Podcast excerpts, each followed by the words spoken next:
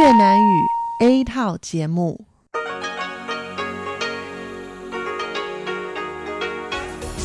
Đây là Đài Phát thanh Quốc tế Đài Loan RTI.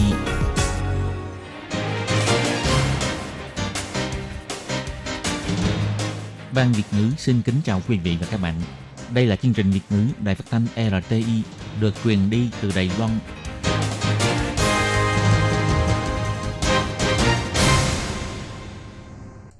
Hello, tôi Kim xin kính chào các bạn. Hoan nghênh các bạn đã đến với chương trình Việt ngữ ngày hôm nay của chúng tôi.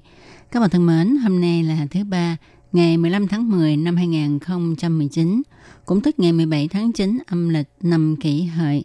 Chương trình Việt ngữ ngày hôm nay của chúng tôi sẽ bao gồm các nội dung chính như sau.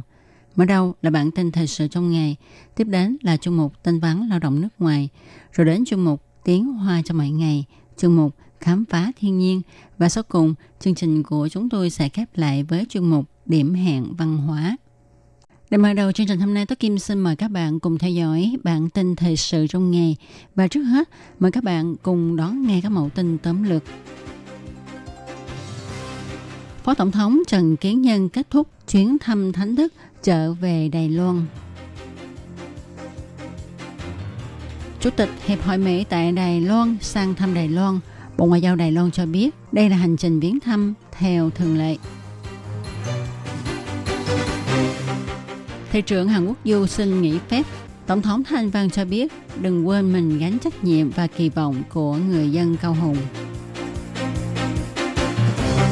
Cục Bảo hiểm Lao động Đài Loan cho biết cho dù nhân viên giao hàng chỉ làm việc có một ngày cũng có thể tham gia bảo hiểm. Cư dân mạng đồn rằng kem đánh răng có thể tiêu mụn. Bác sĩ bác bỏ tin đồn này. Dọn rác bờ biển Hoa Liên bảo vệ sinh thái biển. Và sau đây Tố Kim xin mời các bạn cùng đón nghe nội dung chi tiết của bản tin thời sự ngày hôm nay nhé. Sáng sớm ngày 15 tháng 10, Phó Tổng thống Trần Kiến Nhân đã trở về Đài Loan, kết thúc chuyến thăm thánh đức của mình. Tại sân bay, Phó Tổng thống phát biểu. Chuyến đi này, ngoài việc ông truyền đạt lời hỏi thăm và chúc mừng chân thành nhất của Tổng thống Thanh Văn với Đức Giáo Hoàng Pope Francisca, ông cũng đã mời Đức Giáo Hoàng đến thăm Đài Loan. Phó Tổng thống Trần Kiến Nhân cũng đã gặp gỡ, trao đổi ý kiến với các vị lãnh đạo cao cấp của Tòa Thánh Vatican về kế hoạch thúc đẩy cứu trợ nhân đạo, xúc tiến phát triển môi trường bền vững lâu dài. Đồng thời, Phó Tổng thống còn mời Đức Giáo Hoàng gia phúc cho dân chúng Đài Loan. Ông còn đảm bảo với Đức Giáo Hoàng rằng dân chúng Đài Loan cùng các con chiên sẽ thường xuyên cầu nguyện tự do và hòa bình đến với Tòa Thánh và cả thế giới. Trong thời gian diễn ra lễ phong thánh, Phó Tổng thống Trần Kiến Nhân đã có cơ hội trò chuyện với đặc sứ của các nước khác. Tòa Thánh Vatican cũng vô cùng khẳng định sự cống hiến và nỗ lực của Đài Loan trong mọi phương diện. Tán dương nền dân chủ pháp trị, tự do tôn giáo, đảm bảo nhân quyền, bảo vệ môi trường của Đài Loan. Sau cùng, Phó Tổng thống Trần Kiến Nhân nhấn mạnh, Đài Loan Trung Hoa Dân Quốc sẽ tiếp tục cùng hợp tác với Tòa Thánh Vatican và các quốc gia trên thế giới, cùng nhau duy trì tự do, dân chủ, pháp trị, nhân quyền, phồn vinh và hòa bình của nhân loại. Ông James, Chủ tịch Hiệp hội Mỹ tại Đài Loan, đã sang thăm Đài Loan từ ngày 14 tháng 10 đến ngày 19 tháng 10.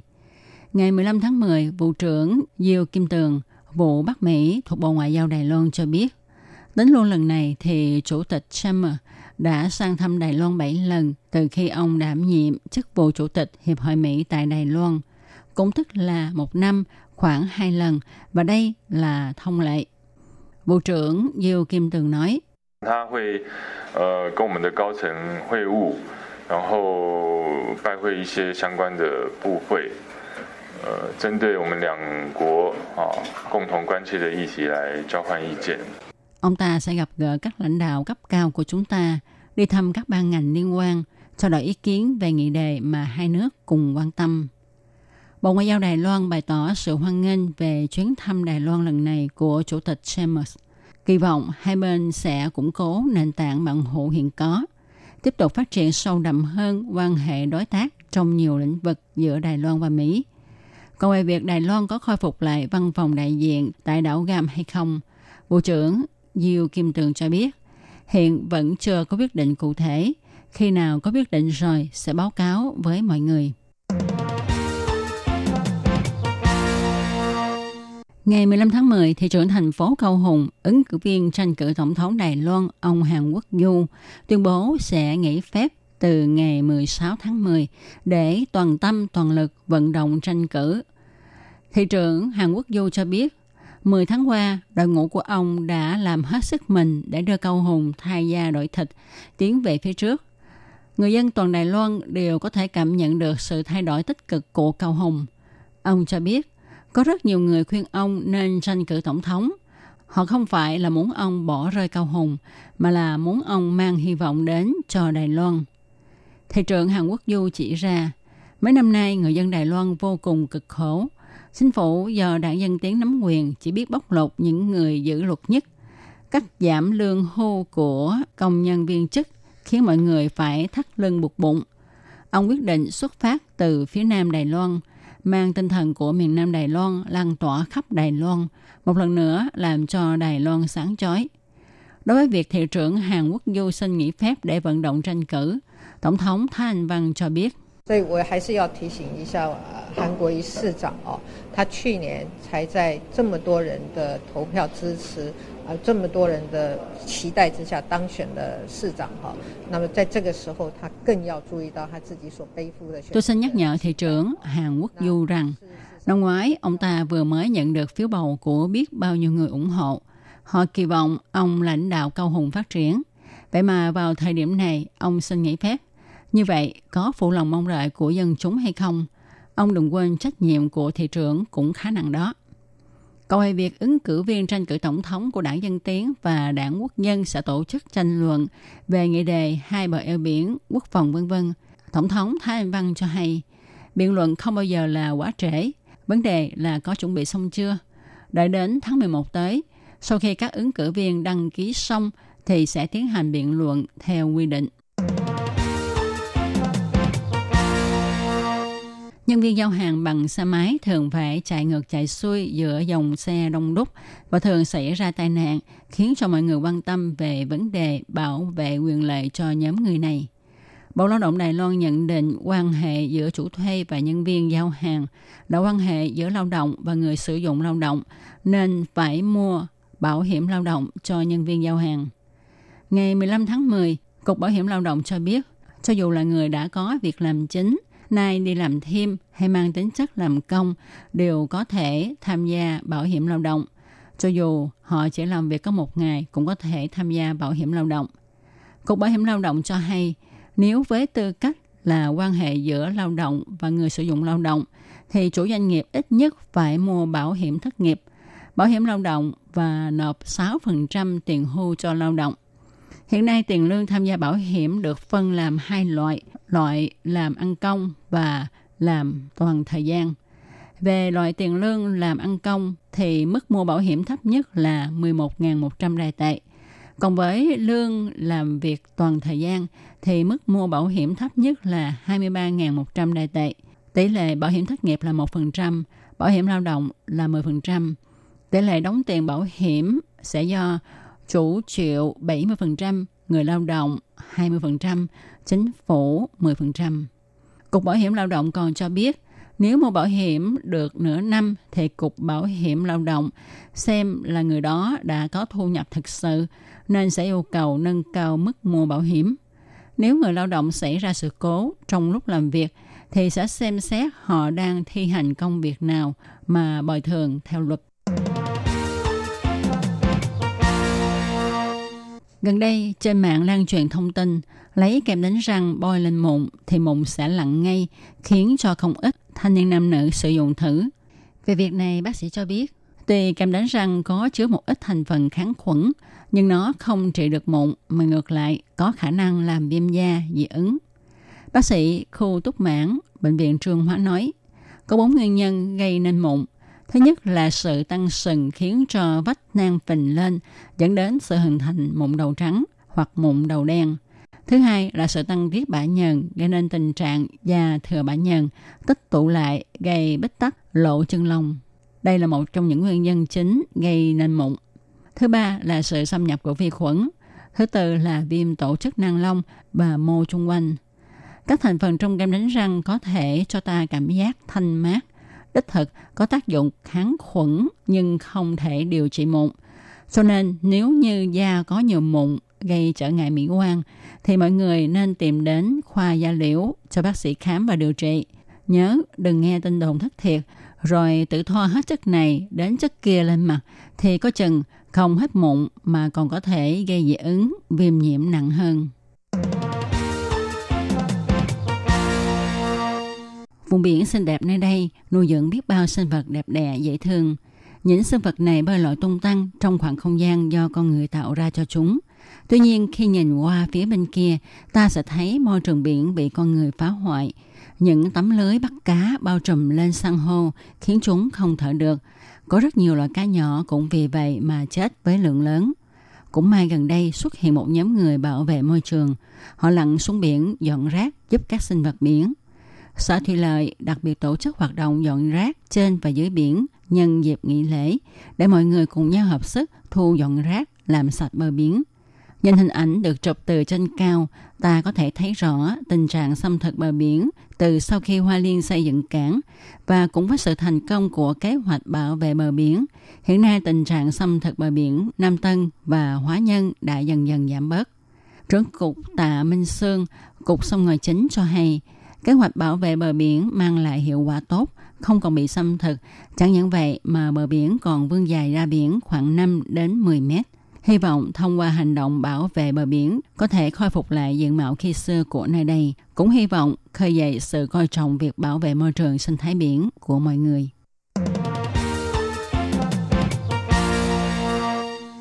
Các bạn thân mến, các bạn vừa đón nghe bản tin thời sự ngày hôm nay do Tố Kim biên soạn thực hiện. Tố Kim xin chân thành cảm ơn sự chú ý theo dõi của các bạn. Sau đây Tố Kim xin mời các bạn cùng đón nghe phần thông báo. Sếp ơi, có người chở vật liệu đến rồi kìa. Vậy thì kêu một vài công nhân tới giúp để bưng vật liệu xuống. Mấy người lao động nước ngoài này trông rất là siêng năng anh nhỉ? Ừ, họ làm việc chăm chỉ lắm. Thưa ông chủ, có nhân viên tư vấn lao động nước ngoài của chính quyền thành phố Tân Bắc đến thăm ạ. À. Chào ông, chúng tôi có nhận được cú điện thoại khiếu nại của lao động nước ngoài. Anh ấy nói là anh ấy bị trừ lương nhưng mà không biết tại sao bị trừ và mong ông trả lại số tiền bị trừ cho anh ấy. Tiền lương chúng tôi trả đầy đủ hết mà. Với lại chúng tôi cũng có ghi rất là rõ ràng. Làm sao lại có chuyện trừ tiền anh ấy được chứ? À, tôi nhớ ra rồi. Đó là tiền thuế thu nhập đó. Nhưng tôi không biết chữ, bản lương chi tiết viết tôi đâu có hiểu đâu. Nhưng hệ thống bảng lương của chúng tôi không có hiển thị được ngoài ngữ. Chị có thể dùng bản đối chiếu song ngữ để phát cho lao động nước ngoài xem và để cho lao động nước ngoài hiểu được tại sao là bị trừ tiền và họ bị trừ ở những mục nào. Theo quy định thì chủ lao động phải trả toàn bộ tiền lương cho lao động nước ngoài. Ngoài có thể khấu trừ phí bảo hiểm lao động, bảo hiểm y tế, rồi thuế thu nhập và phí ăn ở, thì các loại chi phí khác đều không được trực tiếp trừ trong tiền lương của người lao động nước ngoài. Và ngoài ra còn phải cung cấp một cái bản chi tiết tiền lương bằng tiếng mẹ đẻ của người lao động để cho người lao động người ta có thể hiểu rõ được những cái nội dung trên đó. Cô hãy đi giải quyết vấn đề này nhanh lên. Đừng vì ham chút lợi nhỏ mà mất việc lớn, lại còn bị phạt tiền nữa. Vâng, tôi đi xử lý việc này ngay lập tức ạ. À. Lương phải được thanh toán đầy đủ, bản lương chi tiết phải dùng song ngữ, như vậy người lao động nước ngoài mới yên tâm làm việc được.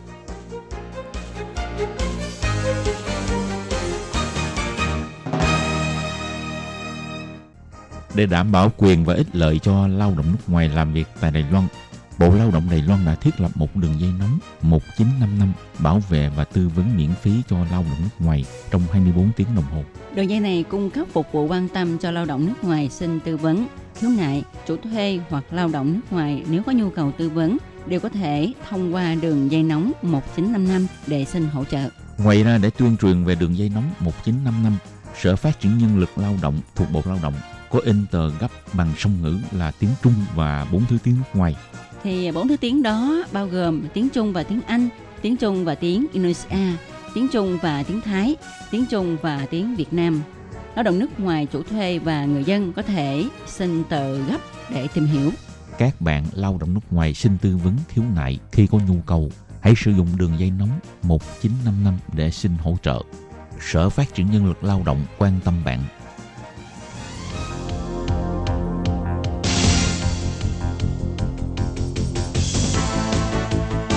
Là đài phát thanh quốc tế Đài Loan LTI, truyền thanh từ Đài Loan, Trung Hoa Dân Quốc. Mời các bạn theo dõi mục tin vắn lao động nước ngoài. Thi Nhi và Thúy Anh xin chào các bạn. Xin mời các bạn cùng đón nghe chuyên mục tin vấn lao động của tuần này. Các bạn thân mến, trong chuyên mục tin vấn lao động của tuần này, Thúy Anh và Khiết Nhi sẽ mang đến cho các bạn thông tin như sau. Đó là nới lỏng quy định cho dịch vụ tạm thế dành cho các hộ công người nước ngoài. Dự kiến sẽ có khoảng 179.000 người được hưởng lợi. Và sau đây xin mời các bạn cùng đón nghe chuyên mục tin vấn lao động của tuần này. Ngày 24 tháng 9 vừa qua, Bộ Y tế và Phúc lợi bày tỏ, bắt đầu từ ngày 24 tháng 9 năm 2019, kế hoạch mở rộng dịch vụ tạm thế dành cho gia đình có kháng hộ công người nước ngoài sẽ được nới lỏng phạm vi áp dụng.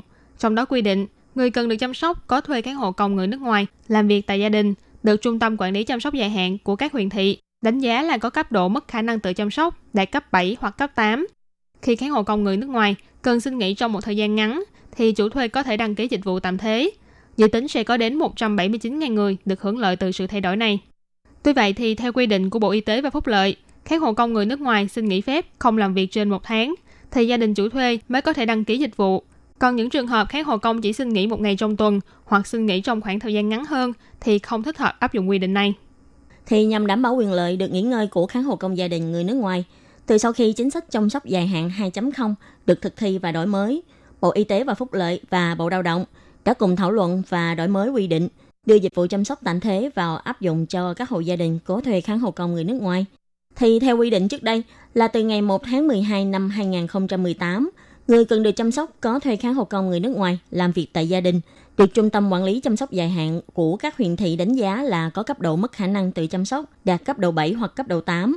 Hơn nữa là người cần được chăm sóc dài hạn sống neo đơn, hoặc người chủ yếu chăm sóc trên 70 tuổi, thì có thể xin sử dụng hạng mục hỗ trợ chăm sóc tạm thế khi kháng hộ công xin nghỉ từ một tháng trở lên. Đồng thời, chính phủ sẽ có mức kinh phí hỗ trợ dành cho dịch vụ này tùy theo mức thu nhập của từng gia đình. Vào thời điểm đó, ước tính sẽ có khoảng 28.000 hộ gia đình được hưởng lợi từ chính sách này. Tuy nhiên, sau khi chính sách được thực thi một khoảng thời gian, thì nhận thấy do hình thái sinh hoạt cư trú của xã hội hiện nay khá đa dạng và phức tạp, và cộng thêm việc chăm sóc cho người mất khả năng tự chăm sóc đạt cấp độ 7 và 8, thực sự là cần rất nhiều thời gian và sức lực. Cho nên, chính phủ đã e ngại rằng nếu như các hộ công gia đình người nước ngoài phải xin nghỉ đột xuất, thì có khả năng sẽ ảnh hưởng đến việc chăm sóc và bảo đảm an toàn cho người cần được chăm sóc. Vì thế, nhằm đảm bảo quyền lợi được nghỉ ngơi của khán hộ công người nước ngoài và đảm bảo chất lượng chăm sóc cũng như là an toàn của người được chăm sóc, sau khi thương thảo với Bộ Lao động, Bộ Y tế và Phúc lợi đã tuyên bố nới lỏng quy định về đối tượng thích hợp sử dụng và đăng ký dịch vụ chăm sóc tạm thế. Cụ thể đó là bắt đầu từ ngày 24 tháng 9 năm 2019 trở đi, chính thức áp dụng quy định người cần được chăm sóc có thuê khán hộ công người nước ngoài làm việc tại gia đình được Trung tâm Quản lý Chăm sóc dài hạn của các huyện thị đánh giá là có cấp độ mất khả năng tự chăm sóc đạt cấp 7 hoặc cấp 8. Khi các hộ công người nước ngoài cần xin nghỉ trong một thời gian ngắn thì có thể đăng ký dịch vụ tạm thế.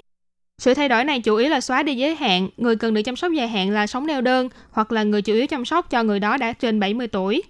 Tuy nhiên trong quy định mới này vẫn chiếu theo quy định cũ là các gia đình chỉ có thể xin dịch vụ chăm sóc tạm thế khi kháng hộ công người nước ngoài không thể làm việc trong vòng một tháng. Cũng tức là không có người chăm sóc liên tục trong vòng một tháng, thì kể từ ngày thứ 31 trở đi thì mới được đăng ký dịch vụ này. Nhưng bắt đầu từ ngày 1 tháng 12 sắp tới, Bộ Lao động và Bộ Y tế Phúc lợi cũng sẽ lần nữa nới lỏng quy định này. Khi kháng hộ công người nước ngoài xin nghỉ một ngày hoặc không thể làm công việc chăm sóc được, thì có thể xin dịch vụ chăm sóc tạm thế ngay. Theo ông Tí Giang Trung, Tổ trưởng Tổ quản lý nguồn nhân lực nước ngoài thuộc Bộ Lao động đã cho biết, căn cứ theo quy định hiện hành, gia đình phù hợp điều kiện để xin dịch vụ chăm sóc tạm thế cũng chỉ được xin với số giờ nhất định trong năm. Nếu người lao động nước ngoài xin nghỉ phép, có thể xin đăng ký dịch vụ chăm sóc tạm thế trước với trung tâm chăm sóc lâu dài. Với các gia đình có thu nhập thấp, chính phủ sẽ hỗ trợ toàn bộ chi phí này. Còn với các gia đình có thu nhập vừa và thấp thì sẽ được hỗ trợ 95% chi phí. Còn với các hộ gia đình thông thường thì chính phủ sẽ hỗ trợ 84% chi phí. Những chi phí này sẽ do Quỹ ổn định việc làm và Quỹ chăm sóc lâu dài chi trả. Chủ thuê chỉ phải chịu 16% chi phí.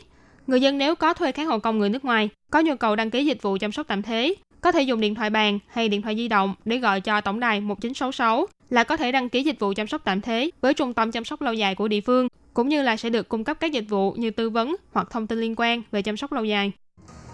Các bạn thân mến, chuyên mục tin vấn lao động của tuần này cũng xin tạm khép lại tại đây. Cảm ơn sự chú ý lắng nghe của quý vị và các bạn. Bye bye. Bye bye.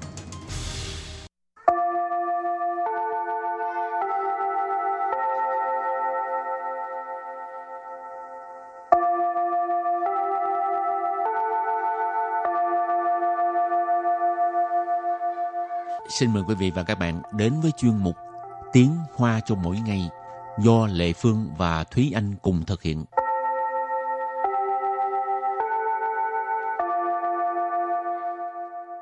Thúy Anh và Lệ Phương xin kính chào quý vị và các bạn. Chào mừng các bạn đến với chuyên mục Tiếng Hoa cho mỗi ngày ngày hôm nay.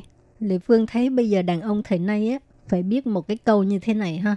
Xin chổ, quan chổ, đều là chổ. Ừ, nhưng mà thật ra câu này thì cũng không nhất thiết là phải đàn ông hay là phụ nữ biết. Nếu như mình đã thực sự làm sai thì mình dũng cảm nhận lỗi thôi. Không, cái này đàn ông, nhất là người đã làm chồng á, lúc nào cũng phải nói câu này. Xin chổ, quan chổ, đều là tôi chổ ha. Bất kể là đúng hay sai. Ừ. Xin chổ, quan chổ, đều là tôi chổ. Có nghĩa là ngàn sai, vạn sai, đều là anh sai. Ừ. Ồ, có ông chồng lý tưởng này cũng tốt ha. Thì anh có chưa? Vẫn đang tìm kiếm trong hàng vạn người, hàng triệu người trên thế giới. rồi chúc Thùy Anh à, mau chóng tìm được một người như vậy ha. rồi hôm nay mình học hai câu. Câu thứ nhất, tại anh hết làm em xấu hổ trước mặt người thân. Câu thứ hai, xin lỗi em, ngàn sai, vạn sai, đều là anh sai. Bây giờ chúng ta lắng nghe cô giáo đọc hai câu mẫu này bằng tiếng Hoa. 都是你啦，害我在亲戚面前出糗。对不起，老婆，千错万错都是我的错。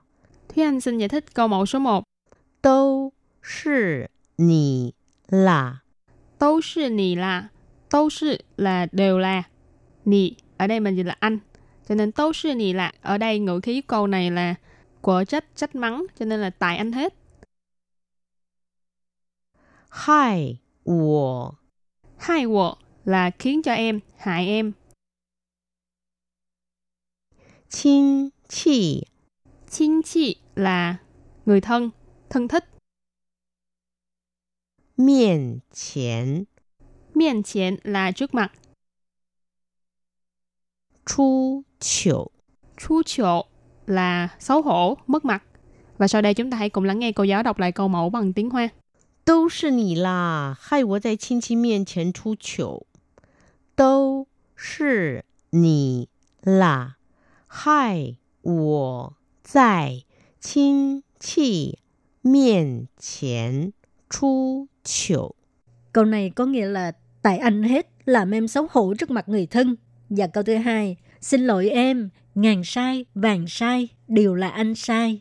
对不起，老婆，千错万错都是我的错。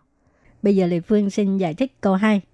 对不起， Tôi bố sĩ có nghĩa là xin lỗi. 老婆， Lào phố là vợ ha, bà xã. 千错万错 Trên tức là ngàn, chô là sai ha, lỗi lầm. Quan chô, quan là vạn. 都是 Đâu sự đều là 我的错。 của the chô tức là lỗi của anh. Và bây giờ thì chúng ta lắng nghe cô giáo đọc câu mẫu này bằng tiếng Hoa. 对不起，老婆，千错万错都是我的错。对不起，老婆，千错万错都是我的错。 Câu vừa rồi là xin lỗi em, ngàn sai, vạn sai đều là anh sai. Và sau đây chúng ta hãy cùng đến với phần từ vựng mở rộng.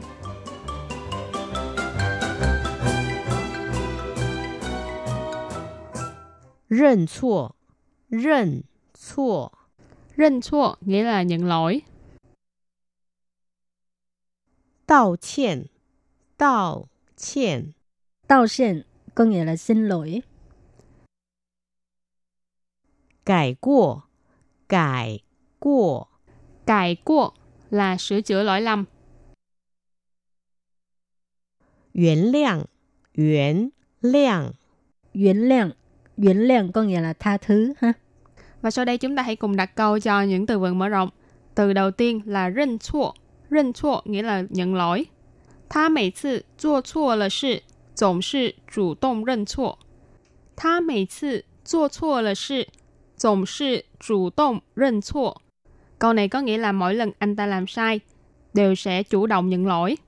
Tha là từ dùng để chỉ đối phương, ở đây mình tạm dịch là anh ta, hoặc là anh ấy. Mỗi 次 là mỗi lần. Chua chua là làm sai, sự là sự việc, cho nên chua chua là sự, làm sai việc gì đó. Tổng sự là luôn luôn, hoặc là thường xuyên. Chủ động là chủ động, rinh chua là nhận lỗi. Cho nên câu này ghép lại là mỗi khi anh ấy làm sai, anh ấy đều sẽ chủ động nhận lỗi. Rồi bây giờ đặt câu cho từ tiếp theo. Đạo xiên tức là xin lỗi ha. 如果是我，我会跟他道歉的。如果是我，我会跟他道歉的。Câu này có nghĩa là nếu như là mình thì mình sẽ xin lỗi với anh ấy. Rú của là nếu như, sư của tức là là tôi ha. Của có nghĩa là tôi hay là mình. 我会跟他道歉的。跟 là với hoặc là và. Tha là anh ấy. Đạo歉tức là xin lỗi ha. 我会跟他道歉 tức là mình sẽ xin lỗi với anh ấy. Và đặt câu cho từ kế tiếp là cải qua, nghĩa là sửa chữa lỗi lầm. 谁都该有一次改过自新的机会。谁都该有一次改过自新的机会。Câu này có nghĩa là ai cũng cần có một lần cơ hội để sửa chữa lỗi lầm làm lại từ đầu. Sĩ là ai, tô là đều, cai dụ nghĩa là nên có, ý 次 là một lần, Chi hội là cơ hội, cho nên ý 次 chi hội là một cơ hội. Cải qua tự xin, tức là sửa chữa lỗi lầm cũ của mình và làm lại từ đầu. Cải qua là sửa chữa lỗi lầm, sửa đổi những sai lầm trong quá khứ. Tự xin tức là từ đây mình sẽ làm mới bản thân, tức là bắt đầu một cái gì đó mới. Cho nên câu này ghép lại là ai cũng cần có một cơ hội để sửa chữa lỗi lầm và làm lại từ đầu. Bây giờ đặt câu cho từ cuối cùng.原谅 có nghĩa là tha thứ ha. 由于他认错态度良好，大家原谅了他。由于他认错态度良好，大家原谅了他。Câu này có nghĩa là do cái thái độ nhận lỗi của anh ấy rất tốt cho nên mọi người đều tha thứ cho anh ấy. Dấu dụy có nghĩa là do. Tha, anh ấy. Rên chô hồi nãy học qua rồi ha. Tức là nhận lỗi. Thái độ có nghĩa là thái độ. Lẻng hào tức là tốt, thái độ lẻng hào tức là thái độ tốt. ta cha là mọi người, Yến lẻng có nghĩa là tha thứ, Yến lẻng là tha, tức là tha thứ cho anh ấy, đã tha thứ cho anh ấy. Và sau đây chúng ta hãy cùng ôn tập lại hai câu mẫu của ngày hôm nay.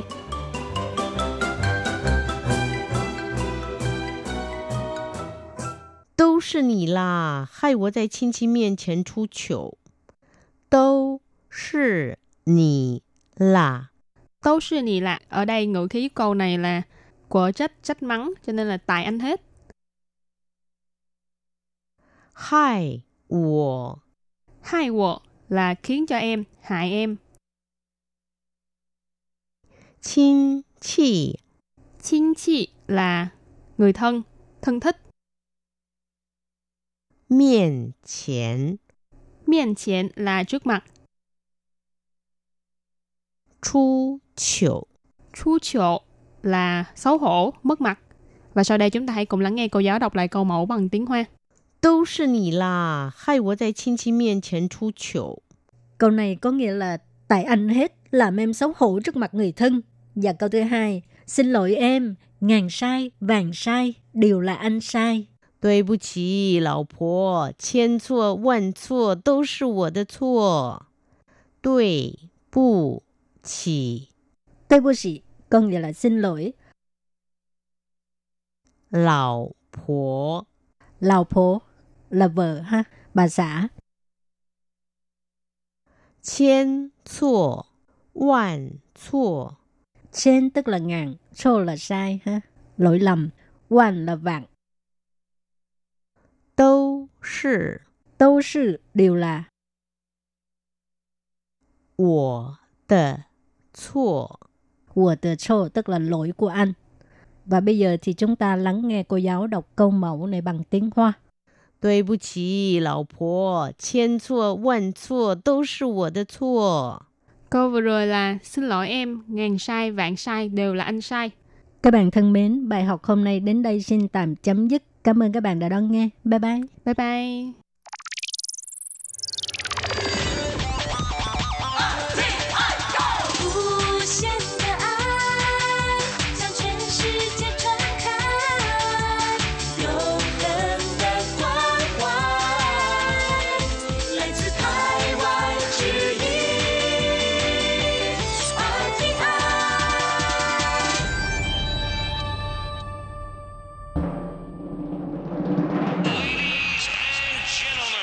Quý vị đang đón nghe chương trình Việt ngữ Đài RTI truyền thanh từ Đài Loan.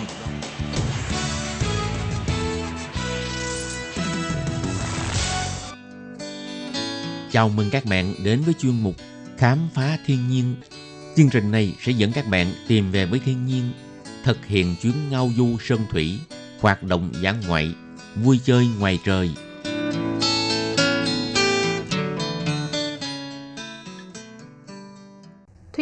Xin kính chào quý vị và các bạn. Chào mừng các bạn đến với chuyên mục Khám phá thiên nhiên của tuần này.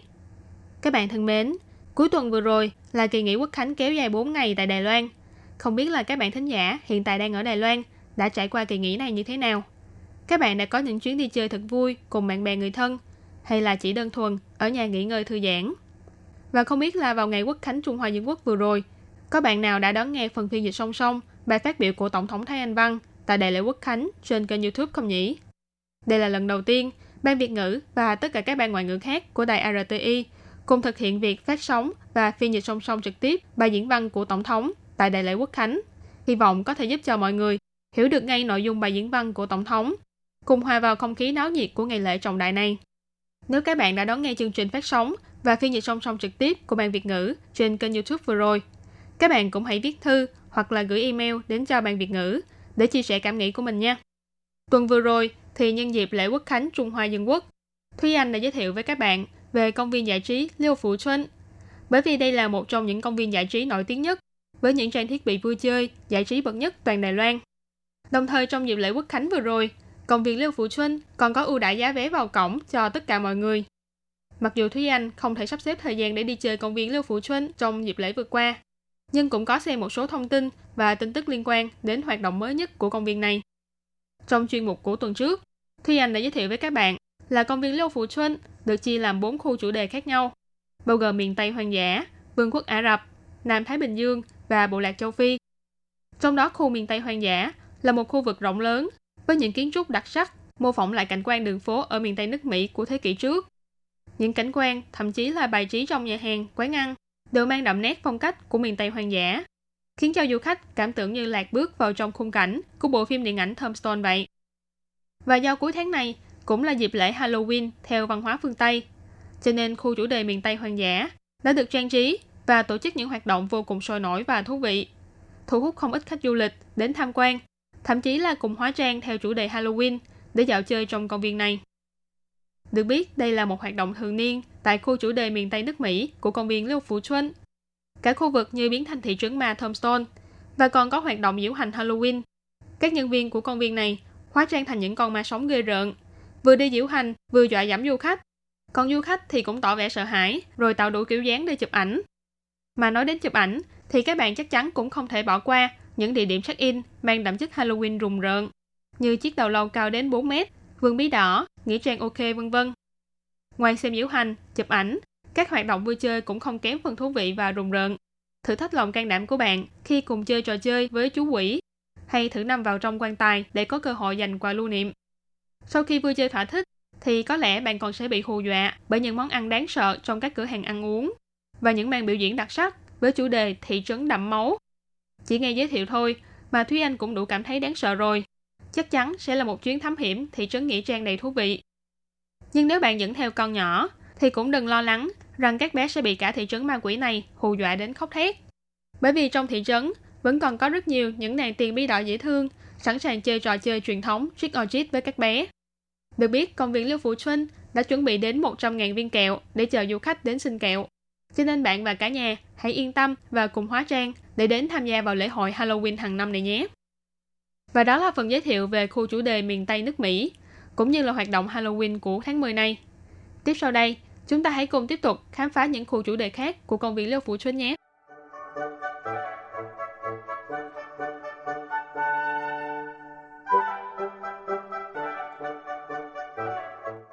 Từ quảng trường đài phun nước ở trung tâm là bạn đã có thể nhìn thấy những mái nhà đặc trưng của kiến trúc Ả Rập, trông giống như những tòa lâu đài trong câu chuyện nghìn lẻ một đêm vậy. Đi qua cánh cổng trông như cung điện, ấn tượng đầu tiên mà khu chủ đề Vương quốc Ả Rập cho Thúy Anh là một vòng tròn khổng lồ đứng sừng sững giữa khu vực. Đây là trò chơi thu hút và cũng đáng sợ nhất trong khu vực này, mang tên vòng quay mạo hiểm. Đúng với tên gọi của nó, đây là một trò chơi vô cùng mạo hiểm vì bạn sẽ phải ngồi trên một chuyến xe chạy theo đường ray hình vòng tròn lên không trung. Đương nhiên trang thiết bị này đã được thiết kế để đảm bảo an toàn cho bạn. Nhưng nếu bạn chưa thực sự chuẩn bị sẵn sàng tâm lý hay điều kiện sức khỏe không cho phép, thì bạn chỉ nên đứng bên cạnh để chụp ảnh thôi nhé. Còn nếu bạn là một người yêu thích mạo hiểm và sẵn sàng thử thách trò chơi cảm giác cực mạnh này, thì tuyệt đối đừng bỏ lỡ cơ hội được chơi trò chơi này. Bên cạnh vòng quay mạo hiểm đầy kích thích, thì có một trò chơi tương đối nhẹ nhàng và vô cùng thích hợp với các em nhỏ. Đó là trò chơi Alibaba và 40 tên cướp. Đây là trò chơi đu quay với tạo hình đặc sắc, trông như là những con tuấn mã, phóng nhanh như bay dưới những mái vờ màu xanh ngọc bích. Cộng thêm những điệu nhạc du dương êm ái. Bên cạnh vòng xoay của những chú ngựa gỗ, bạn sẽ còn thấy được khung cảnh vương quốc Ả Rập với những kiến trúc hoàng cung lộng lẫy, vừa thơ mộng mà lại vừa đậm chất ba tư huyền bí. Mà nói đến vương quốc Ả Rập, ngoài Alibaba ra, thì chắc ai cũng sẽ nhớ đến câu chuyện Aladdin và chiếc đèn thần. Bên cạnh còn có chiếc thảm bay thần kỳ, đưa Aladdin bay đi khắp nơi. Ở vương quốc Ả Rập của công viên Liêu Phủ Xuân cũng có chiếc thảm bay này, mà còn là loại thảm quý giá theo phong cách hoàng gia Ba Tư. Chiếc thảm này sẽ đưa bạn bay lên cao, tận hưởng khung trời lộng gió, ngắm nhìn toàn cảnh vương quốc Ả Rập rộng lớn. Sau khi ngồi xong thảm bay, bạn cũng có thể vào thưởng thức mỹ vị của người Hồi giáo tại nhà hàng Aladdin bên cạnh trò chơi vòng quay mạo hiểm. Nhà hàng Aladdin này là nhà hàng trong công viên giải trí đầu tiên được nhận chứng nhận Halal của Đài Loan. Chứng nhận Halal này chứng tỏ là những món ăn phục vụ tại đây phù hợp với tiêu chuẩn thực phẩm của người Hồi giáo. Do những năm gần đây, chính phủ Đài Loan đang nỗ lực khai thác du lịch và một trong những đối tượng mục tiêu của chính sách du lịch này đó chính là du khách Hồi giáo. Vì thế, chính phủ Đài Loan đã ra sức hướng dẫn, hỗ trợ cũng như kêu gọi các doanh nghiệp của Đài Loan lấy chứng nhận Hà Lan để du khách Hồi giáo có thể yên tâm về mặt ăn uống khi đến du lịch tại Đài Loan. Hiện tại chính sách này đã đạt được thành quả to lớn bởi vì Đài Loan được công nhận là đứng ở vị trí thứ ba trong các quốc gia thân thiện với Hồi giáo trên toàn thế giới. Thế nên dù bạn có phải là người theo đạo Hồi hay không, thì khi đến nhà hàng Aladdin, bạn sẽ được dịp thưởng thức những món ăn đặc sắc, từ món khai vị, món chính đến món tráng miệng. Bạn sẽ ấn tượng với những miếng thịt cừu tươi ngon hay những chiếc đùi gà cabosa béo ngậy thơm phức. Cả một bàn ăn như là yến tiệc hoàng cung với sơn trưng hải vị đặc sắc. Tuy nhiên, để đảm bảo là các bạn có thể vào dùng bữa mà không cần phải đợi quá lâu, thì các bạn cũng nên nhớ là gọi điện thoại đặt trước nếu như các bạn đến chơi vào ngày cuối tuần. Đến khi đó, các bạn sẽ còn có dịp vừa thưởng thức mỹ vị, vừa được xem màn trình diễn nghệ thuật điệu nhảy Sufi của người nghệ sĩ gốc Trung Đông đấy. Ngoài ra, trên đường phố của khu chủ đề Vương quốc Ả Rập còn có xe bán thức ăn. Bạn có thể ghé vào để gọi một phần nước giải khát hay bắp rang bơ để lấy sức tiếp tục khám phá những cửa hàng quà lưu niệm với đầy ắp những món quà từ trang phục, dụng cụ văn phòng, thức ăn vặt, đồ chơi vân vân. Tất cả đều theo chủ đề văn hóa Ba Tư. Thế nên các bạn đừng bỏ lỡ dịp mua sắm thú vị này nhé.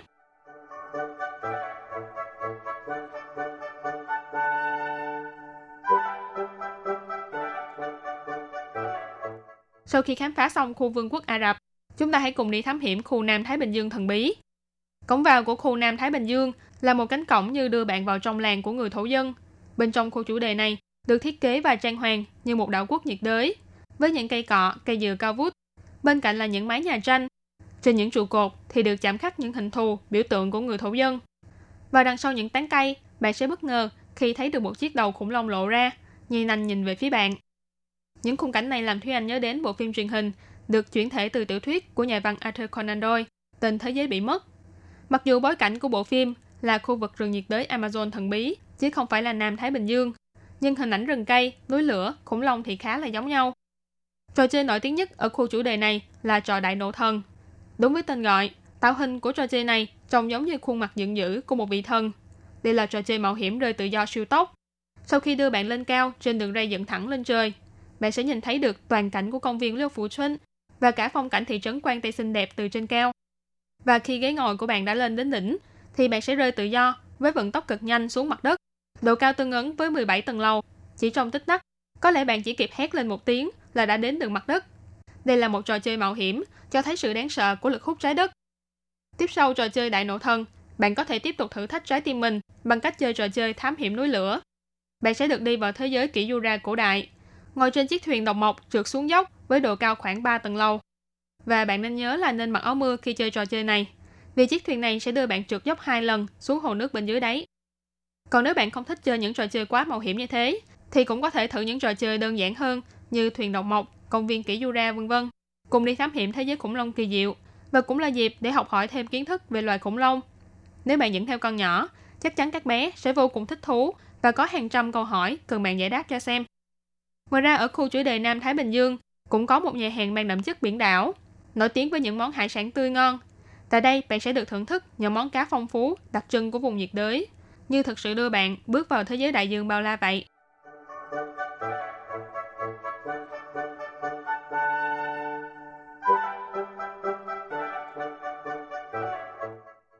Và khi nói đến công viên giải trí Liêu Phủ Xuân, chắc chắn là phải nói đến khu chủ đề Bộ Lạc Châu Phi. Như đã giới thiệu ở tập trước, trước khi trở thành một công viên giải trí đa dạng như hiện tại, thì công viên Lưu Phủ Xuân ban đầu là công viên động vật hoang dã với hình thức thả rồng đầu tiên và lớn nhất của toàn Đài Loan. Cho nên điểm thu hút nhất của công viên giải trí Lưu Phủ Xuân, ngoài những trò chơi mạo hiểm có 102 tại châu Á, bạn tuyệt đối không thể bỏ lỡ cơ hội được vào thăm khu động vật hoang dã tại khu Bộ Lạc Châu Phi. Xuyên qua cánh cổng ngà voi của Bộ Lạc Châu Phi, du khách lập tức sẽ cảm nhận được ngay không khí hoang dã của thiên nhiên. Trước khi lên xe để đi tham quan động vật hoang dã, Thúy Anh đã rất ấn tượng với những bậc thang đầy những tượng chồn meerkat, trông như cả một đàn chồn đang đứng trong ngóng du khách vậy. Chồn meerkat là loài chồn đến từ châu Phi. Chúng là một loài vật có dáng dấp vô cùng đáng yêu. Công viên Lớp Phủ Xuân đã tạo môi trường sinh sống thích hợp với loài chồn này và cũng cho quy hoạch khu vực trưng bày duy nhất toàn Đài Loan về sinh thái của loài chồn meerkat nhằm giúp du khách có thể tìm hiểu kỹ hơn về loài sinh vật đáng yêu này. Băng qua những bậc thang chồn meerkat, bạn sẽ đến được ga xe lửa hơi nước.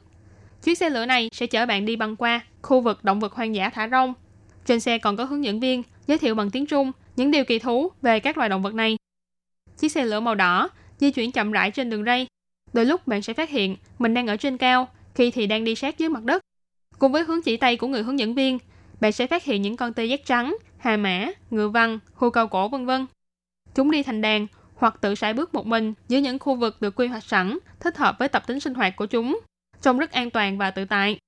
Ngoài chuyến xe lửa chạy bằng hơi nước này, các bạn chắc chắn sẽ rất thích thú với chuyến xe buýt đi băng qua khu vực mảnh thú. Bạn chỉ cần đến trạm và chờ lên xe.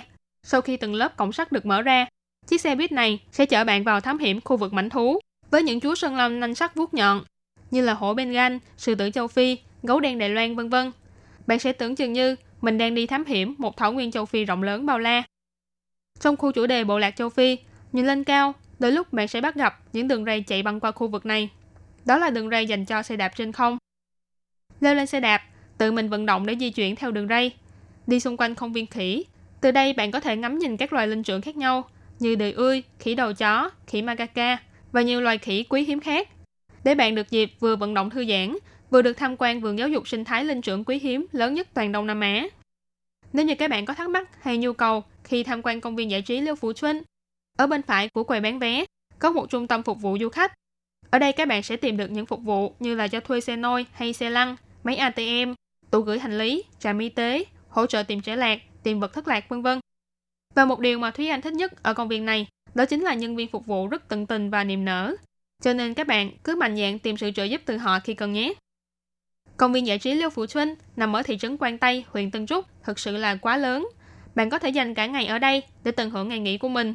Ngoài vui chơi giải trí, còn cung cấp rất nhiều kiến thức bổ ích về sinh thái cũng như văn hóa quốc tế. Hy vọng là các bạn cũng sẽ có một chuyến đi thật thú vị tại công viên giải trí Liêu Phủ Xuân này nhé. Và các bạn thân mến, chuyên mục khám phá thiên nhiên của tuần này với chủ đề công viên giải trí Liêu Phủ Xuân do Thúy Anh biên tập và thực hiện cũng xin khép lại tại đây. Cảm ơn sự chú ý lắng nghe của quý vị và các bạn. Thân ái chào tạm biệt và hẹn gặp lại các bạn trong chuyên mục của tuần sau cũng vào giờ này. Bye bye!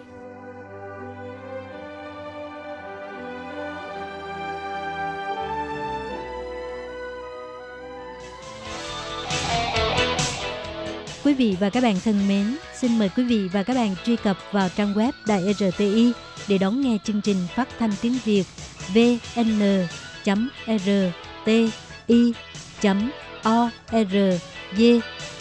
tvk và cũng có thể truy cập FB fanpage của Ban Việt ngữ RTI tiếng Việt.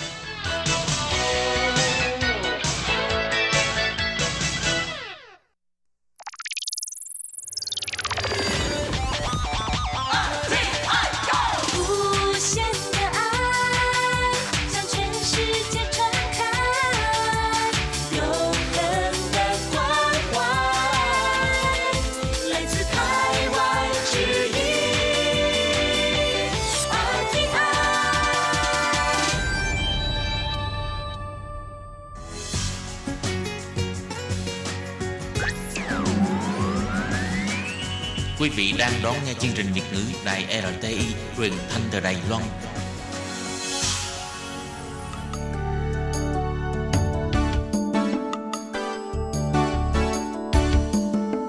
Chào mừng quý vị đến với chương mục Điểm hẹn văn hóa do Khiết Nhi phụ trách.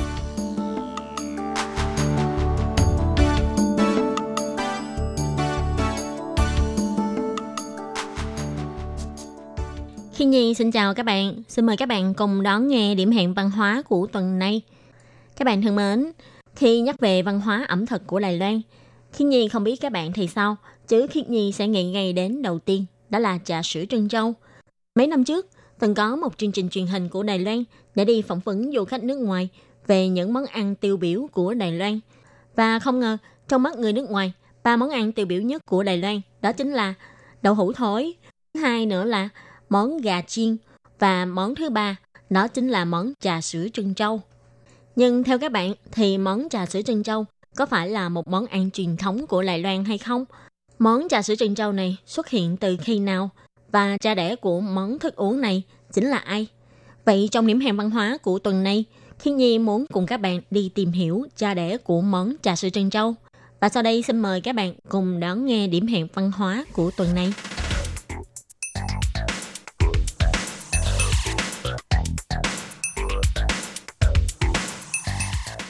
Như vừa nãy Khiết Nhi có giới thiệu, nếu nói đến món ăn có thể chinh phục toàn thế giới của Đài Loan, thì đầu tiên Khiết Nhi sẽ nghĩ đến đó là trà sữa trân châu. Trà sữa trân châu hay còn gọi là trà sữa Poppa, đây là một món thức uống được làm từ trà rất phổ biến của người Đài Loan. Đó là trong trà có thêm hạt trân châu, tức là viên bột viên vào trà sữa để tạo thành món trà sữa trân châu. Và trà sữa trân châu là một trong các nhánh của văn hóa hồng trà sủi bọt của Đài Loan. Không biết các bạn có ký ức gì về món hồng trà sủi bọt này hay không? Như bản thân Khiết Nhi thì vẫn nhớ, vào cuối những năm thập niên 80 và đầu những năm thập niên 90 thì ở Việt Nam nói chung hay ở thành phố Hồ Chí Minh nói riêng thì không hiểu vì sao tự nhiên vào thời điểm đó thành phố Hồ Chí Minh đại nổi lên con sóng là bán hồng trà sủi bọt và người dân cũng rất là ưa chuộng món hồng trà sủi bọt này thì đây là câu chuyện ngoài lề liên quan đến hồng trà sủi bọt bắt nguồn từ Đài Loan nhưng mà ở Đài Loan ngoài hồng trà sủi bọt ra còn có những loại thức uống khác ví dụ như món trà sữa trân châu mà vừa rồi Khiết Nhi giới thiệu cũng xuất hiện vào những năm 1980 Tuy trà sữa trân châu chỉ là cho thêm hạt bột viên, tức là một loại bột giống như là hạt bột bản của Việt Nam mình. Nhưng mà hạt bột viên này lại lớn hơn, có kích thước có thể là 0,5 cm hay 0,7 cm hay 1 cm vân vân. Và việc cho hạt bột viên này vào thức uống sau này cũng trở thành làn sóng, có thêm rất là nhiều loại topping để có thể cho vào các loại trà. Topping ở đây là chỉ những cái loại thực phẩm hay nguyên liệu có thể cho thêm vào trà, Ví dụ như là chúng ta bây giờ thấy là có thể cho thêm thạch nè, cho trái cây nè, cho xương sáo nè, hay là cho thêm hạt chi e vào vân vân. Và từ sau thời điểm xuất hiện, trà sữa trân châu đã dần trở thành một trong các loại thức uống và món ăn vặt có tính tiêu biểu nhất của người Đài Loan. Chỉ trong vòng có mấy chục năm, trà sữa trân châu đã từ Đài Loan bắt đầu du nhập và tạo ra con sốt, cũng như là trở thành một trong những thói quen ăn uống không thể thiếu của người dân tại Hồng Kông, Trung Quốc, Đông Nam Á, Nhật Bản và Mỹ vân vân. Và thường các tiệm trà sữa tại hải ngoại này đều là do người Đài Loan tự mở. Và nói nãy giờ, vậy rốt cuộc ai là cha đẻ của món trà sữa trân châu? Thực ra thì có hai cách nói về cha đẻ của món thức uống này. Cách nói đầu tiên, người phát minh ra món trà sữa trân châu chính là ông Đồ Tông Hòa ở Đài Nam. Ông Đồ Tông Hòa đã tự xưng mình chính là cha đẻ của món thức uống quốc bảo Đài Loan này. Vì ông rất là thích uống trà và đã từng học phương pháp chế biến trà. Có một ngày, ông đến chợ áp mẫu liêu, tức là Gia Mù liễu Chai Sư Trận. Trên đường đi đến chợ, ông đã nhìn thấy món đá bào bột viên. Bột viên này tức là tên gọi truyền thống của Trân Châu. Và món bột viên này chính là món khoái khẩu của ông Đồ Tông Hòa. Và lúc đó, ông đã đột nhiên nảy sinh ra ý tưởng, nếu để những viên bột này vào trong trà xanh thì sẽ như thế nào? Vì ông thấy những viên bột này tròn tròn, lại trong suốt như những hạt ngọc trai trong ly trà. Vì thế, sau này ông đã đặt tên cho món thức uống này là trà xanh trân châu. Và sau này nữa, khi ông nhìn thấy trân châu đen, tức là bột viên đường đen tại Nghi Lan, và ông lại tiếp tục cho ra mắt món trà sữa trân châu đen. Như bây giờ nếu như có ai từng uống trà sữa sẽ biết, món trân châu thường có màu đen và màu đen này chính là màu đen của đường đen. Nhưng bột viên truyền thống của Đài Loan thường có màu trắng, cho nên sẽ là trân châu trắng và trong suốt. Ông Đồ Tông Hòa vốn nhĩ là một họa sĩ đường phố. Vào những năm 1980, ông đầu tư để mở một cửa hàng bán lẩu, nhưng do kinh doanh thất bại mà cuối cùng ông bị vỡ nợ. Ông phải vác trên mình một món nợ là khoảng 4 triệu đài tệ. Năm 1986, vì muốn trả món nợ khoảng 4 triệu đài tệ đang vác trên mình, ông đã phải mượn 600.000 đài tệ của bạn bè và khởi nghiệp từ tiệm thức uống nhỏ. Và khi nghĩ về tình cảnh năm xưa, ông Đậu Tông Hòa đã nói, lúc đó tôi đã bỏ ra 600.000 đài tệ để mở một cửa tiệm hồng trà sủi bọt. Và trong tiệm trà này chỉ có 6 chiếc bàn. Nhưng trong đầu tôi cứ nghĩ, tôi phải làm sao để trả hết 4 triệu này. Đây là bài toán khó đầu tiên cho tôi. Và trước tiên, tôi phải nâng cao giá bán và phải tăng doanh thu cho cửa hàng. Vì thế, trong một lần đi ra chợ áp mẫu liêu để mua thức ăn, lúc đó ông đã suy nghĩ, trước cửa chợ có bán món bột viên, và món bột viên này vốn nhĩ là thứ mà ông rất là thích ăn từ nhỏ. Người Đài Nam ai cũng thích ăn món bột viên này, đá bào rồi cho bột viên, rồi cho thêm các loại đậu và phủ lớp đá bào lên, sau đó rưới thêm lớp nước đường với vị ngọt và thơm của mí. Mà một chén đá bào chỉ bán có vài đồng. Vì thế, ông đã đột nhiên nghĩ ra, nếu bột viên này ông cho vào trong trà, thì như vậy có phải trà của ông có thể bán đắt hơn được. Thế là sau khi nảy sinh ý tưởng, ông đã dùng bột khoai lang để vò thành những viên bột màu trắng, rồi mang về tiệm mình nấu lên, sau đó cho thêm vào trà của tiệm ông. Không ngờ là vị ngon độc đáo, cùng hình thức ưa nhìn, những viên bột trong suốt trong từng ly trà xanh, long lanh đẹp mắt. Và cũng vì thế, ông đã đặt tên cho món thức uống này là trà xanh trân châu. Và ông Đậu Tông Hòa nói, đi đầu tiên, tôi bỏ bột viên trong trà xanh. Vì trước đây, món bột viên truyền thống là màu trắng, được làm từ bột khoai lang, cho nên ở giữa có một chấm bột vẫn còn trắng đục. Lớp bột bên ngoài thì đã nở nước nhiều, sẽ chuyển sang màu trắng trong. Vừa thoạt nhìn, trông rất là giống với những hạt ngọc trai lóng lánh trong nước trà. Trà xanh trân châu sau khi được đưa ra đã được rất nhiều người dân đón nhận và ưa chuộng. Và 10 ngày sau đó, khi ông Đỗ Tông Hòa đi du lịch tại Nghi Lan, ông lại nảy sinh ý tưởng là sẽ kết hợp với bột viên đường đen có màu nâu như trân châu màu đen mà ngày nay chúng ta thường uống trong trà sữa. Và ông đã cho ra đời món trà sữa trân châu đen. Món thức uống được người Đài Loan, thậm chí là người dân nhiều nơi trên thế giới yêu thích. Vào năm 1987, mỗi ly trà sữa chỉ được bán với giá 10 tệ. Nhưng khi thêm bột viên vào ly trà sữa, thì ly trà này sẽ được đôn lên giá thành 20 đài tệ. Và ông Đồ Tông Hòa cũng đã chia sẻ ý tưởng trà sữa trân châu với các bạn cùng ngành. Tiếp theo sau đó, cũng đã kéo theo làn sóng là tiệm trà sữa trân châu mọc lên khắp nơi trên toàn Đài Loan, cũng như là tạo nên làn sóng uống trà sữa trân châu của người dân. Và ông Đồ Tông Hòa cũng nói, lý do mà trà sữa trân châu có thể trở thành làn sóng, đó là do mọi người cùng bán một lúc, nên có thể trở thành làn sóng. Nếu như chỉ có mỗi tiệm trà sữa của nhà tôi, thì tôi nghĩ sẽ không bao giờ có khả năng thành con sốt như ngày nay. Và nhờ trà sữa trân châu bán được, tôi đã có thể trả sạch nợ 4 triệu trong vòng 2 năm. Và ngày nay, ông Đồ Tông Hòa có tất cả hơn 360 tiệm trà sữa trên toàn thế giới. Tuy nhiên, ai là cha đẻ thực sự của món thức uống này thì đến nay vẫn còn có nhiều tranh cãi. Có một cách nói khác, cha đẻ của món trà sữa trân châu chính là ông Lô Hán Giới của tiệm trà Hồng Trà Sủi Bọt Xuân Thủy Đường, tọa lạc tại thành phố Đài Trung. Ông Lô Hán Giới nói, tiệm trà của mình mới là nơi tạo ra món trà sữa trân châu. Ông nói, từ năm 1983, bên ông đã bắt đầu thử nghiệm pha trà sữa do bà Lâm Tú Tuệ, người đảm nhiệm chức vụ giám đốc nghiên cứu sản phẩm của tiệm pha chế, đã pha chế thành công món trà sữa.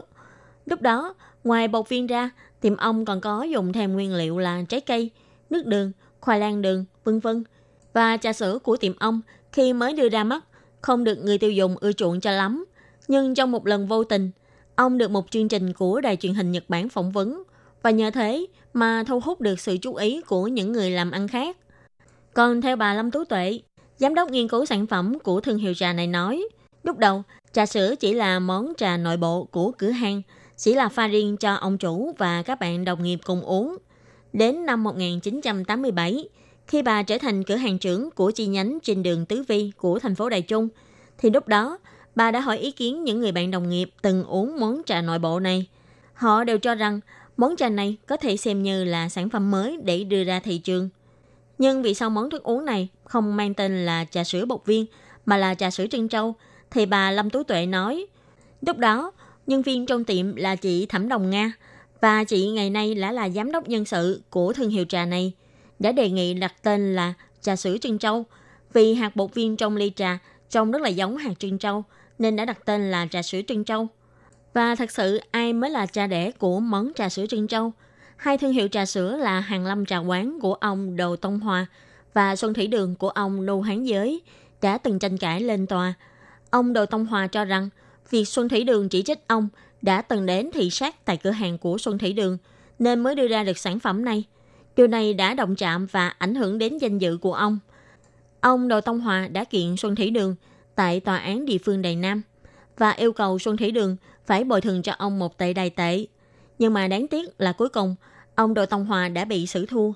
Và quan tòa trong vụ án này vẫn chưa xác nhận được ai chính là cha đẻ đích thực của món trà sữa trân châu. Nên đến nay, cha đẻ của món thức uống này vẫn là một câu hỏi chưa có lời giải đáp.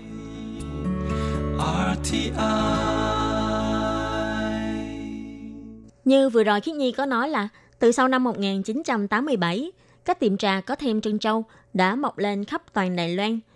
Vì thế, kỹ thuật làm món trân châu này cũng được truyền đến nhiều nơi và với công nghệ sản xuất ngày càng đa dạng hóa và tự động hóa. Nhưng còn món bột viên truyền thống lại hoàn toàn được làm bằng thủ công.